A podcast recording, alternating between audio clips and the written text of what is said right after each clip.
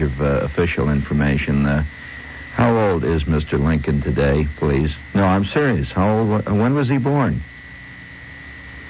I'm just curious about that. When was he born? Uh, let's see. He was he died in 1864 or five, or was it four? 1864 or five. Uh, well, it's a long time. Happy birthday, dear Abe. Happy birthday, dear Abraham. Now, I'll tell you this. If you think I'm being sacrilegious or something, I'd have to uh, demur here. That's a great word. I haven't demurred in a long time, but I'll have to demur here. I suppose if you demur, uh, that means to not mur. Is there a, is there a situation in which one murs? I don't know. I, I, have to uh, disagree, though, if you think that I'm being uh, sacrilegious about Mr. Lincoln, because if there's anybody who obviously enjoyed a bit of ribald humor, it was the late Mr. Lincoln. He uh, indulged in a considerable uh, considerable expense to his popularity among certain of his friends from time to time. So, uh, humor is never popular. Uh, of course, jokes are always popular, but real humor is not, because it tends to lose uh, all kinds. It loses clients. It uh, gets you into bad, bad. You know, speaking of humor, I would, uh, and, and American humor, of course, tonight. I would like to salute the uh, the Santa Fe or rather the, the New Mexico House of Representatives. You, you know, you didn't know they had a House of Representatives there in New Mexico. Well, they meet in Santa Fe. And uh, boy, if you think the old West is dead, friends, uh, I have a little note here from the United Pacific, or no, it's actually the UP, uh, the UPI. The New Mexico House. I'm giving you the quote there directly here, so that you don't confuse this. Is not the uh, ad libbing here. The New Mexico House has voted to repeal an old law allowing a husband to shoot and kill his wife's lover if he catches the two in bed together. Now, it was not a unanimous vote. Uh, no way. In fact, it was 61 to 6. There were six guys who held out. They must. I'd like to meet their wives. It must be an interesting family life going on there. But uh, nevertheless, 61 to six. However, you know, since this is the age of you know equal rights and women's lib and all that stuff, some members who wanted to keep the law tried to get an amendment attached to it, giving women the same right to shoot uh, any uh, any bimbo uh, caught in the act of, you know, you know the whole scene. See, you know, what's good for the good, you know, the whole bit. But it was defeated. Uh, that one was defeated soundly, universally, which says something very interesting. in other words, the men with the right well, all right, think about it for a minute. All right, okay. I thought you'd think about it for a minute. That's all it takes, just a minute. That's all. I know your mind works like lightning. However, uh, you know these things. Uh, these things keep popping up. I kind of, kind of, uh, kind of like you know, the things that happen. The, the West, you see, is, is a is a place where abrupt direct action is a is a tradition, and uh, that's as opposed to the fate East, which believes in committees, uh, round panel discussions, uh, subcommittees. Uh, it uh, also believes in sub rosa committees and ad, ad hoc committees. You rarely find an ad hoc committee or a sub rosa committee or a panel discussion going on in a place like Utah, for example. And uh, so the, the, West is very different from the East, as you probably are aware. And uh, we have a little note here from uh, from uh, Reno that shows you the direct action that occurs out in the West. Now we're all aware of of, uh, vandalism right here in New York. Vandalism is a very petty thing in New York. You know, somebody has a spray can and writes uh, Tico 134. You know, that's called vandalism. That kind of piddling little stuff trivial jazz. But here's uh, the West. They do it. I mean, uh, they got the, there's tremendous style and verve in the West. You agree with that, Jim? It's very different. When they do it, they do it big. I mean, Bob Hope, for example, is building a 29,000 square foot house. Now that house would cover half of Connecticut. Uh, if we if, we try, it has a hundred foot swimming pool. That's hundred feet one way. I mean, it's 110 feet the other way. You know, this is the West. This is, you know, you just men are big, women are huge, appetites are gargantuan, and uh, you know the the monster stalks the land. Well, I would like to salute two Westerners, Reno, and Nevada. Now, Nevada is a tradition of great Western activity. Many movies, are shot, you know, riding over the plains of Nevada. Two 13-year-old boys smashed a new house with a bulldozer. They just flattened the house, and uh, it said that uh, they, they they got a little bug because the house was built on a place where they used to go rabbit hunting, and we quartered. We got mad about the whole thing. So they had gotten a hold. The, the article, by the way, does not say where these kids got a hold of a bulldozer and uh, how they learned how to drive one. Incidentally, Jim, I'll have to ask you a direct question. Would you know how to start and drive and operate a bulldozer if you ran into it? You would. Of course you would. Uh, naturally. You know, that's one thing about guys who can operate a turntable. They tend to think they can operate anything, which is a great, a great mistake many of them make. but uh, we have to salute that. Uh, um, that's the American West. Now, I don't know of any kid yet in, in the East here, in Brooklyn or Park Slope or any place, who bent upon malicious mischief, vandalism, has gotten a hold of a bulldozer and flattened the city hall. Only in the West. And so uh, we have to salute the West. These, these two kids flattened a brand new house. Probably it was a brand new one. People are going to move in the next day. These kids just flattened it with a bulldozer, wiped off their hands, and walked away. Now that's that's big time vandalism. That's going all the way. And uh, so so our country has a fantastic tradition of the iconoclast. Uh, it's good or bad. I'm not going to say one way or the other. And since this is Lincoln's birthday, uh, Mr. Lincoln was in his own way uh, a bit of an iconoclast, and by the way, a hell of a wrestler. Uh, he was. He was a very good wrestler, pretty tough guy, and uh, spent a lot of time in New York. Do you know that? He, uh, in fact, one of his most famous speeches that he made was made right down here on what we call uh, the East Village now. It was made in Cooper Union. Very famous speech that uh, you know that, that was largely responsible for him getting ultimately elected president. So uh, we have a great tradition of involvement with Mr. Lincoln. And I personally can say that I too have. That uh, I had a traumatic experience with Mr. Lincoln one time. Not exactly Mr. Lincoln, but in a figure of speech, Mr. Lincoln.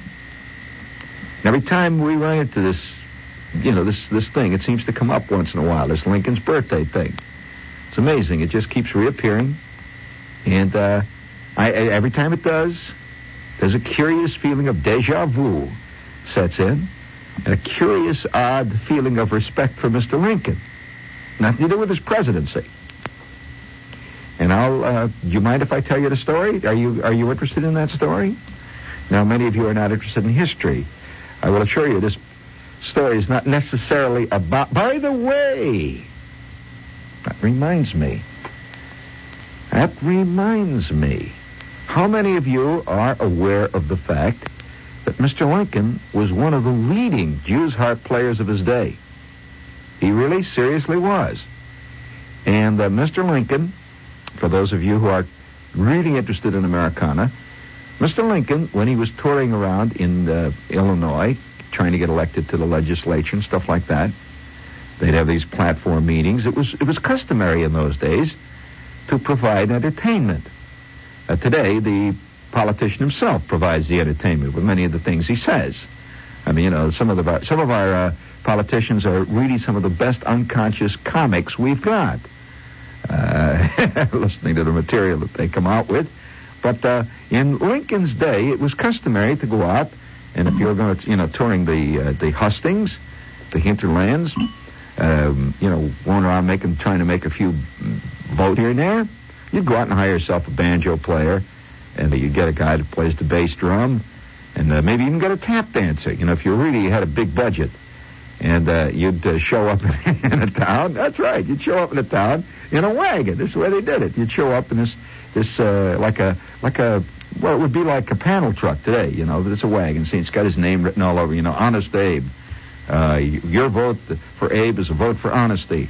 Or, uh, you know, your vote for Abe is a vote to rot them rascals out.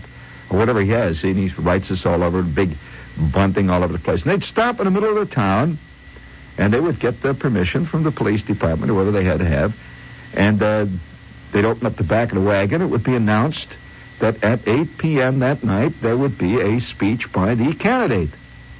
Well, of course, there wasn't much happening at places like Alton in Illinois in those days. You know, guys, had, the biggest thing in a town like Alton, Illinois, in those days was an occasional uh, husband finding his wife in a sack with somebody, and there would be a little excitement about that for a while after he plugged the guy seven times uh, with his derringer. And you know, it was a rough, mean time. I mean, they, they, they, those were those were hairy, rough days and the environment was uh, was basic, and and uh, it was like uh, Daniel in the lion's den most of the time. Which reminds me, this is WOR New York, and uh, guess who's the lion and guess who's Daniel.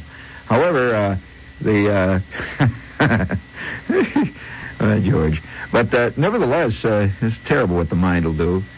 but nevertheless, the, the, those days were very interesting days. So the, the candidate would show up, see, and uh, he would uh, it's eight o'clock, and there's not much happening in, in Alton, Illinois. I'm taking a town, just a you know, just a typical town, Alton, Illinois. The farmers living around out there, and once in a while on Saturday afternoon they come in and buy another horse collar, and that's about it. You know, they talk about that for weeks on end, the new horse collar, and uh, life was a different thing. It was a slow-paced thing, and people lived to be oh maybe two, three hundred years old in those days. It was not at all uncommon.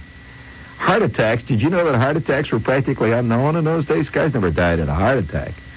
Uh, you know, ulcers, they never heard from ulcers, although they did die of curious things like the croup, uh, various diseases which have disappeared. the croup and whooping cough and curious things of that type. And, and uh, people would get things called the vapors. Uh, I, from time to time, think that I have the vapors, in my office. But actually, what it is is what we call memoranda withdrawal symptoms uh, after you know the Monday w- memoranda pile up on your desk for 15, 20 minutes, an hour after you've read them through, you have a wooziness around the head, the occasional difficulty of breathing, and uh, once in a while you find your nose sweating badly as a result of this. And this would have been called the vapors in 1812, but now it's just memoranda withdrawal symptoms. That's all. It goes away by six, seven o'clock at night. But uh, in those days, people who lived long, very uneventful lives. So the question arises, and it always has uh, bugged people. Would you rather live a short, violently, fantastically, excruciatingly exciting life?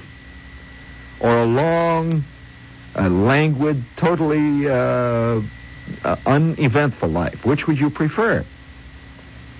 Not an easy question. You know, when you're in your 109th year, and for the last uh, 103 years, you've been sitting on the same bench in front of the feed store.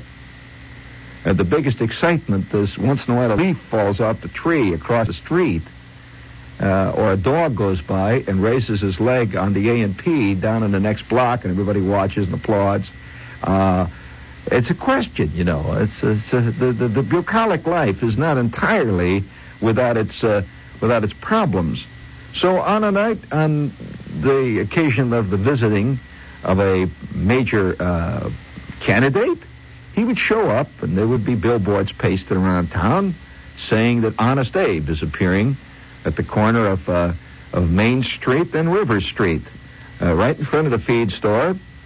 And he will be there at 8 p.m. It will be a gala and the candidate will discuss the issues of the day, which were all academic because there were no issues in all Illinois. Whether the main issues was whether or not the ladybugs would come back in the spring, or whether or not the locusts would return in the fall, and that was about it. Whether it would be a bad winter due to the fact that the uh, caterpillars had a heavy fur coat on them this summer. That's that was the issues of the day, and of course, a candidate is not prepared to discuss the caterpillar issue, although many of them did.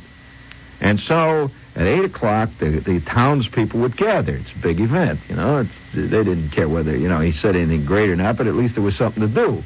So they would all stand around 8 o'clock, and the wagon would be pulled up, the torchlights would be lit, and there was a kind of a groovy thing. They would all stand around, wait for the action. Well, the action consisted of the back of the wagon opening up, and there'd be a great roar of applause at that. Everything, it's just like guys uh, who are in the army uh, tend to make a great issue over little things because there's not much happens for years on end in the Army. You sit there year after year, and about the biggest thing is you got a new can of Kiwi shoe polish. And uh, everyone sits around, looks at your can of Kiwi shoe polish, and you make a big issue of opening. You, you may take 15, 20 minutes, maybe even sometimes a whole day, just getting the can open. And then uh, looking for a rag. You can make a new can of Kiwi shoe polish lasts upwards of a week if you properly milk it.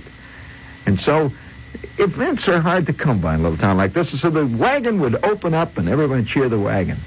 Then they would cheer the fact that a guy got out and pulled the tailboard down. That was another big motion. See, they cheered that one. At that point, out would come the paid entertainer. Would come out. This is the show. He would come out, and uh, they used megaphones in those days. You know, they had these big megaphones. It, uh, it was an early PA system, an early bullhorn. Bullhorn really is only a, a, a transistorized megaphone, is what it is. They, so he would get out and say, "Ladies and gentlemen, we are here today to greet the candidate for the Congress of these United States, the Honorable and Honest and Fearless Abraham Lincoln." But before we do that, ladies and gentlemen, I would like to introduce to you Doc Watanabe and his famous magic singing ukulele. And, out would come this guy. See, and he's playing away. And uh, this this was what they came for. He'd come out. It was the you know the paid entertainer, and he would play the thing. Well, the thing that made Lincoln unusual is that Lincoln would come out and himself. And he had this guy that would introduce him. The guy would introduce him, say, uh, "We have now the Honorable Lincoln." And Lincoln would walk out gigantic. I mean, he's six foot six or something like that. And what a ball player he would have made. Anyway, he's six foot six inches tall. He weighed about 82 pounds in those days. He would walk out there and uh, looking very, uh, very dignified. He had a curious uh, dignity about him, even at the age of 12. He would walk out on the on the tailgate and he would uh, take this out of his pocket and he would wipe it off and he would start playing.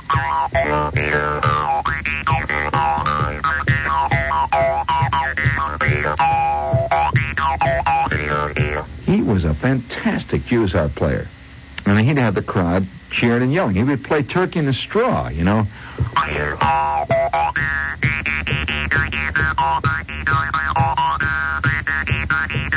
And they'd all start singing. Well, for about a half an hour, Abe Lincoln would entertain the crowd playing his Jews harp. There are actually written accounts of that around, and I'm not ad-libbing this or kidding you. The the Jews harp, not an easy instrument to play, was mastered by Mr. Lincoln, and uh, Lincoln himself uh, never gave it up. Of course, the Jews harp is like any other religion. You uh, you can always uh, try to get away from it, but you never really do. Uh, you you've been formed by it, and and and when he got into the White House. Uh, he used to uh, occasionally, late at night, he would take out his Jews harp and he would play for selected friends. He would give a little Jews harp concerto. Very good Jews harp. In fact, he was good enough that in those days uh, people would come for miles just to hear that damn Jews harp. They didn't care what he was going to say. It was his Jews harp. So Lincoln, uh, you know, has has uh, has more than a little going for him.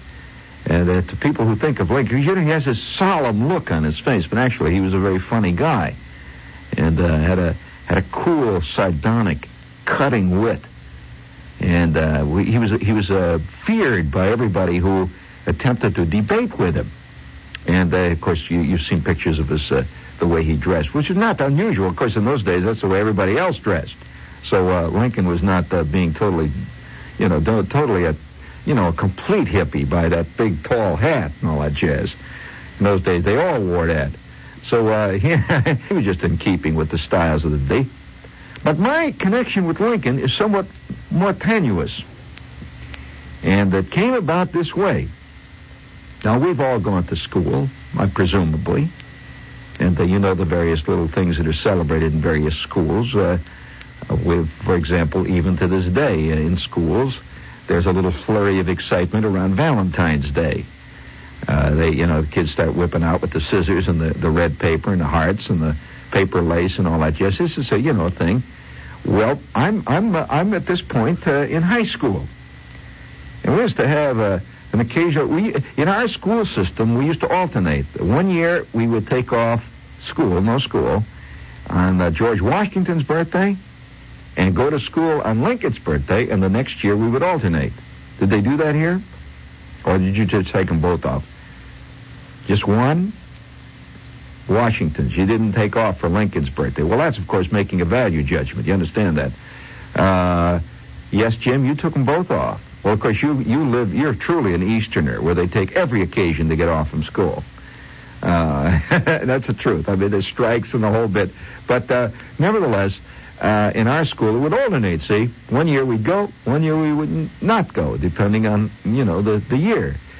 Well, on this particular occasion, I am uh, at this time I'm a freshman in high school. It's my first big uh, uh, celebration in high school. I'm freshman, and I am playing the B flat sousaphone. And uh, you know everybody's got to have his problem. I, my problem was the B flat sousaphone. I I learned to play this earlier in grade school, and now I am an accomplished B flat sousaphone man. And I am playing in the high school band. We had a big concert band. We also had a marching band. The concert band was a different thing. Concert band was a full concert band. It had everything. You know, it had piccolos, flutes, glockenspiels.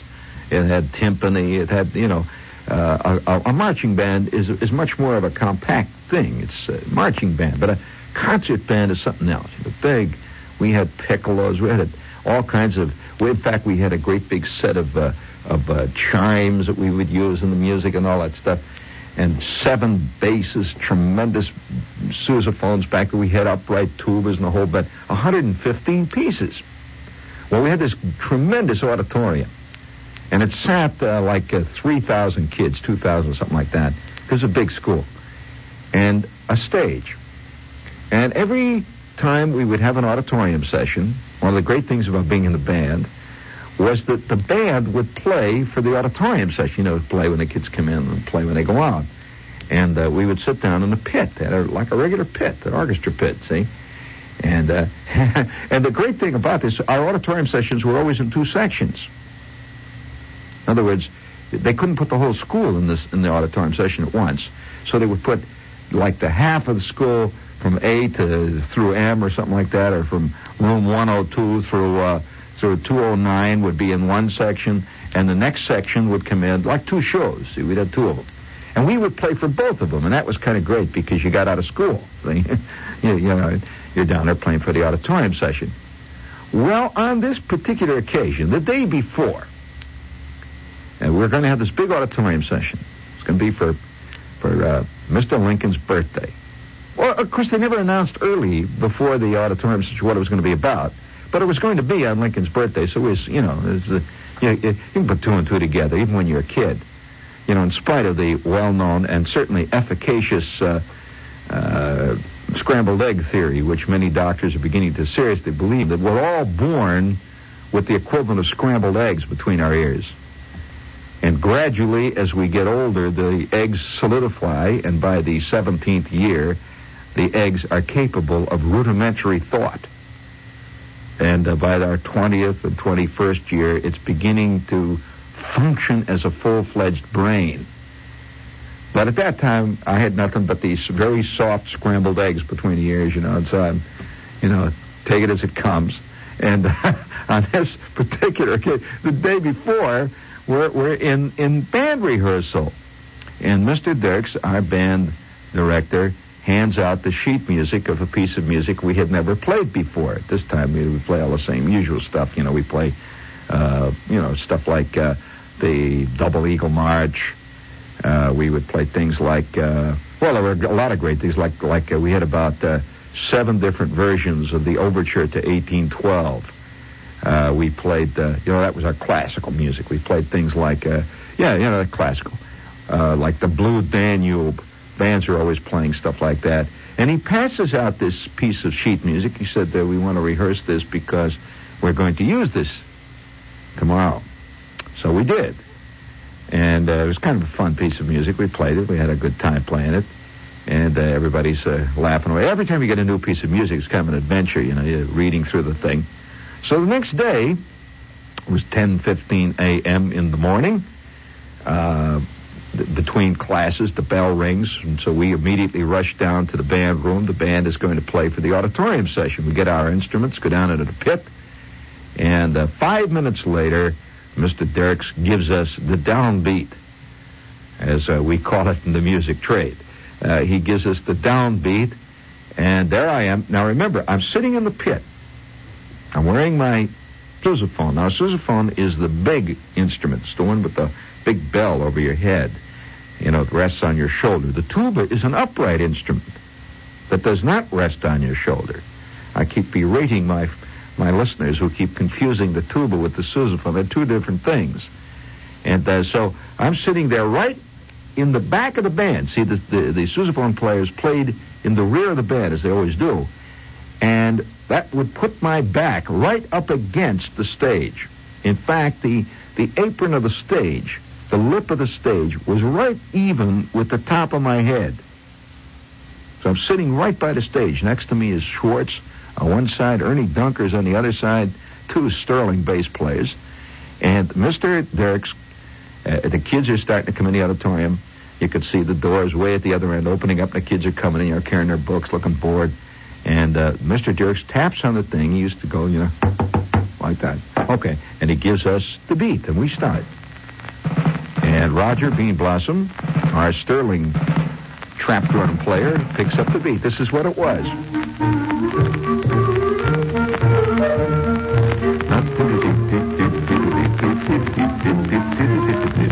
You'll have to excuse the scratch, but that's part of Americana too. Scratchy records. That's kind of nice, isn't it? This is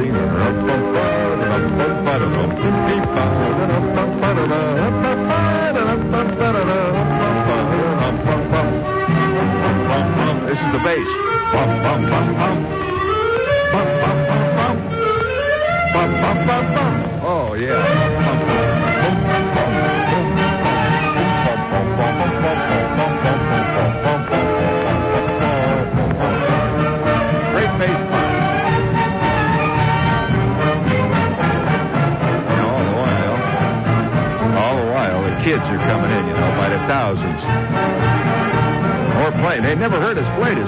See? We always played the NC4 March every damn auditorium session, but this was different. Look and see. And, and Bean Blossom, who played the trap drums, he loved, listen to those trumpets. Ours didn't sound quite like that, but, uh, you know, this is what Bean Blossom was. Boy, that trap drum singer, I love this of this real tall pace driver, you know, and he'd swing his stick around. Oh, man.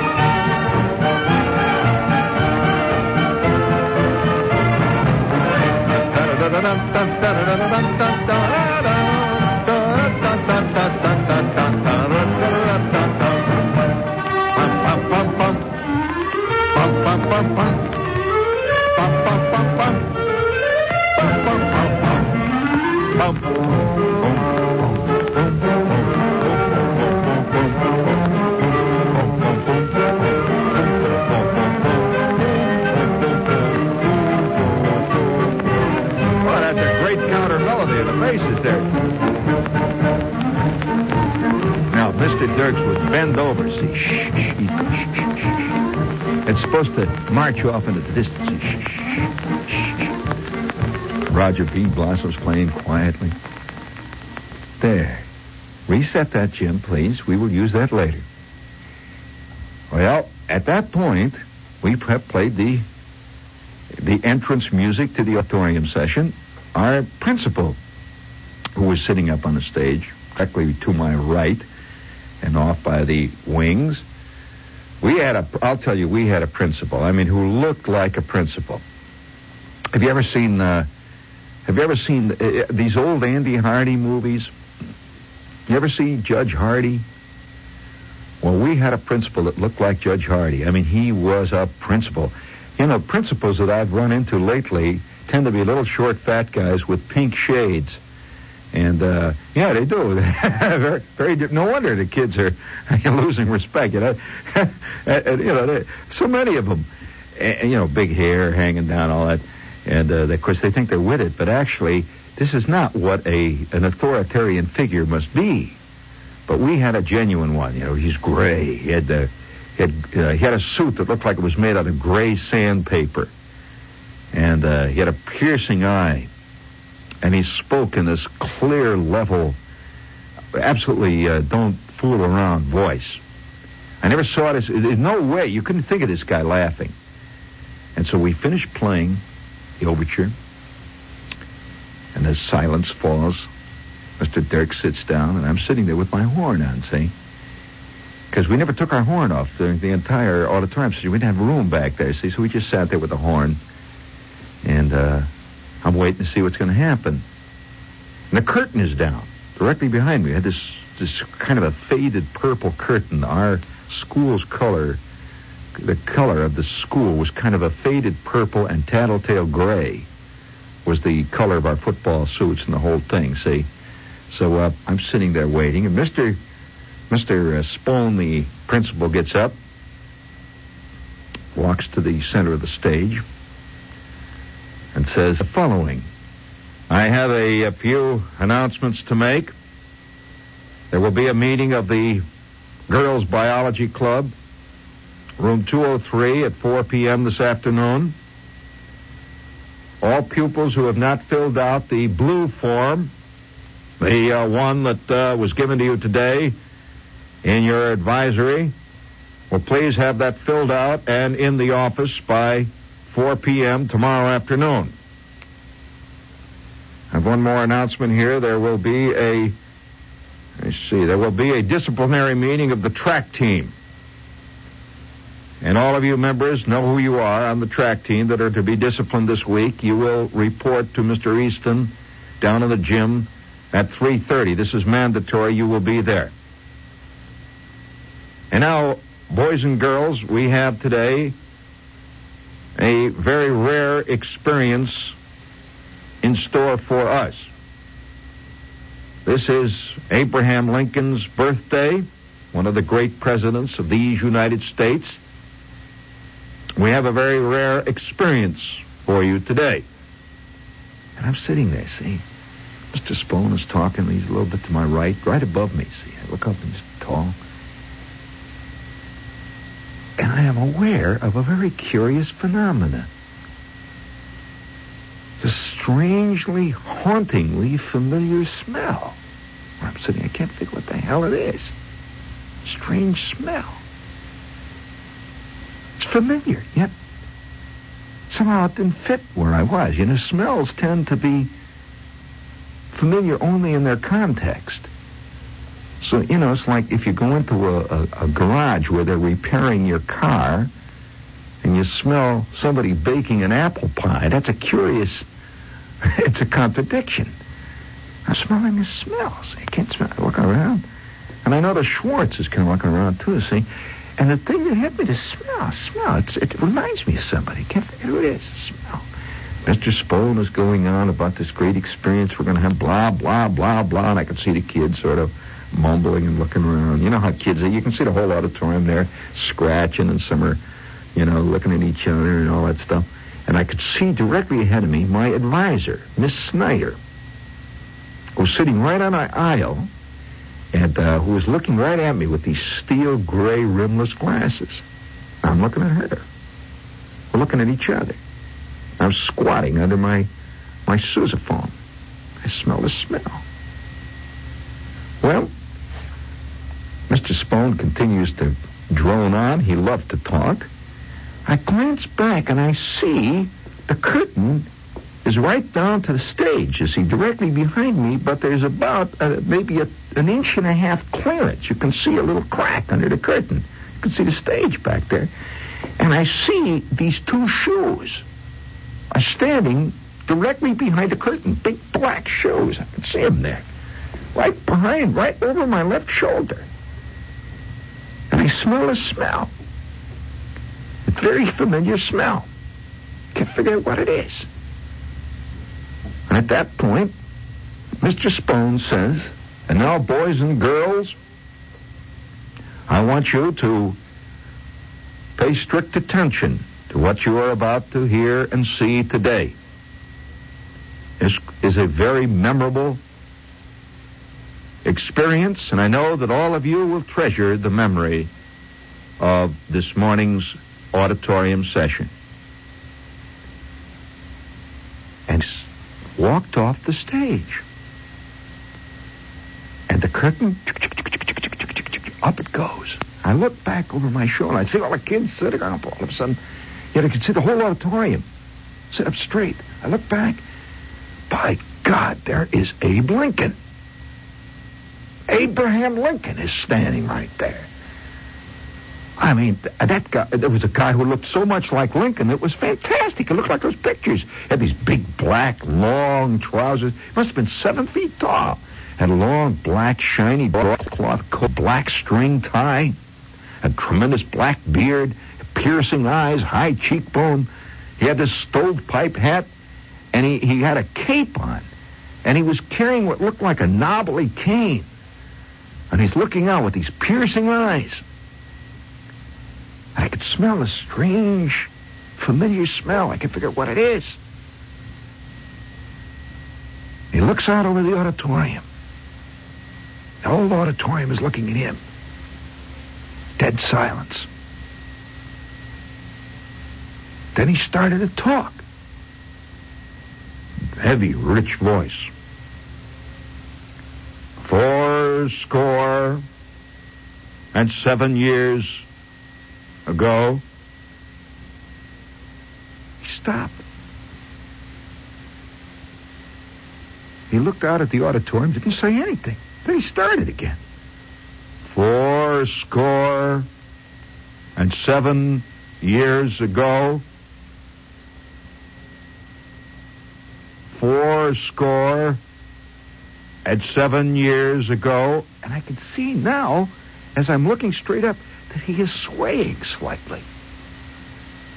Stovepipe hat is describing an arc across the ceiling of the stage. And he starts again. Four score and seven years ago. And the kids are starting to giggle, snicker. And then I recognize the smell. That elusive aroma. It was the same smell that I always smelled around my Uncle Carl. My drunken Uncle Carl. My drunken Abraham Lincoln is drunk. Abe Lincoln is bombed. And he kept saying that. Four score and seven years ago, uh, uh, four score. Mr. Spohn suddenly came out on the stage. And he motioned with his right hand. Down come the curtain. So now, boys and girls, there has been a slight change in our program today. And uh, we will continue with our program in just a moment. Miss Fife of uh, the English department will entertain you with her stories about her very interesting trip to Wales last year. And she did. And then we played the overture. After the auditorium session, we all marched out. Abe Lincoln was drunk. The next auditorium session, which we played the same overture to, featured Miss Fife with her illustrated slide lecture on the folk songs and the illustrated wonderful sights of, of Wales, as I experienced on my trip last summer, boys and girls. Gentlemen, these voices, if ever had a chance to visit Wales, boys and girls, and nobody mentioned Abraham Lincoln.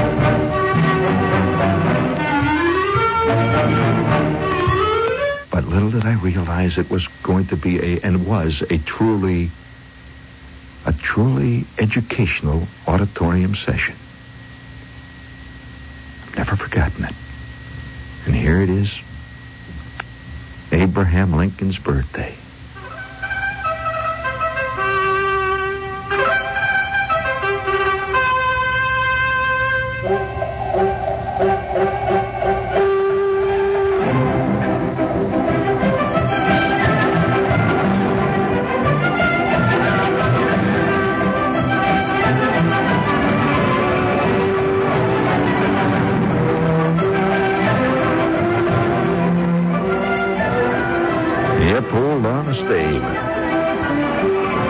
By the, by the way, uh, that, that, that portrayal, I understand, wasn't too inaccurate.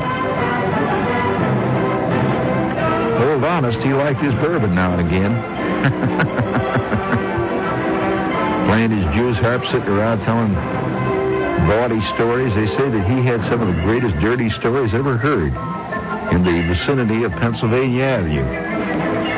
But that's neither here nor there. And so tonight, the old honest, old Abe, all we can say is, happy birthday to you. Happy birthday to you. Happy birthday, dear Abraham Lincoln. Happy birthday to you.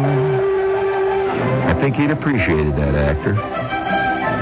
He never came back to the school, as far as I know. In fact, I know he never came back to the school. It was an exciting auditorium session. And uh, by the way, the kids in the second section who did not get that fantastic scene, to this day, rue the fact that they were in the second section and not the first. oh, man. Yeah, this is W.